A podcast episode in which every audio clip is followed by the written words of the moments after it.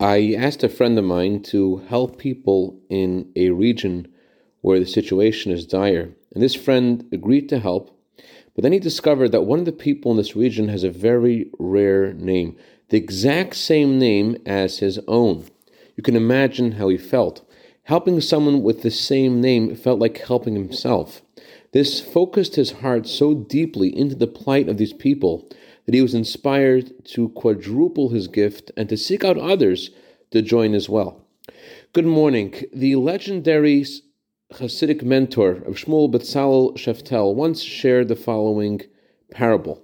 There was a very simple, literate man named Yankel. He hired this guy named Shmerel to teach his children Torah.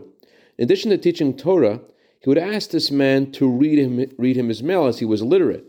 So one day a letter arrived, and the teacher, Shmerel, is reading the letter, but as Shmerel is reading the letter, Yankel faints.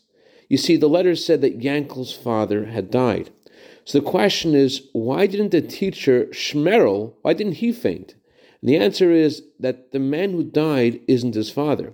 He may have understood the circumstances of the death a lot better, but bottom line, it's not his father. When we think about the coming of Mashiach, is it my father? Is it my business? Tonight is the 28th of Nisan. It's the anniversary of the Rebbe's most famous talk, in which he asked from the depth of his heart and neshama that we take the coming of Mashiach personally. That you and I realize that we need to do all that we can to make Mashiach come and to ask God for real to send Mashiach now. I dedicate a minute of Torah today to the neshama of Yuli Ben Gershon, whose anniversary of passing is tonight, and to Mr. and Mrs. Ashkan and Madeline Tabibnia in honor of their brand new baby girl soldier in the army of Hashem.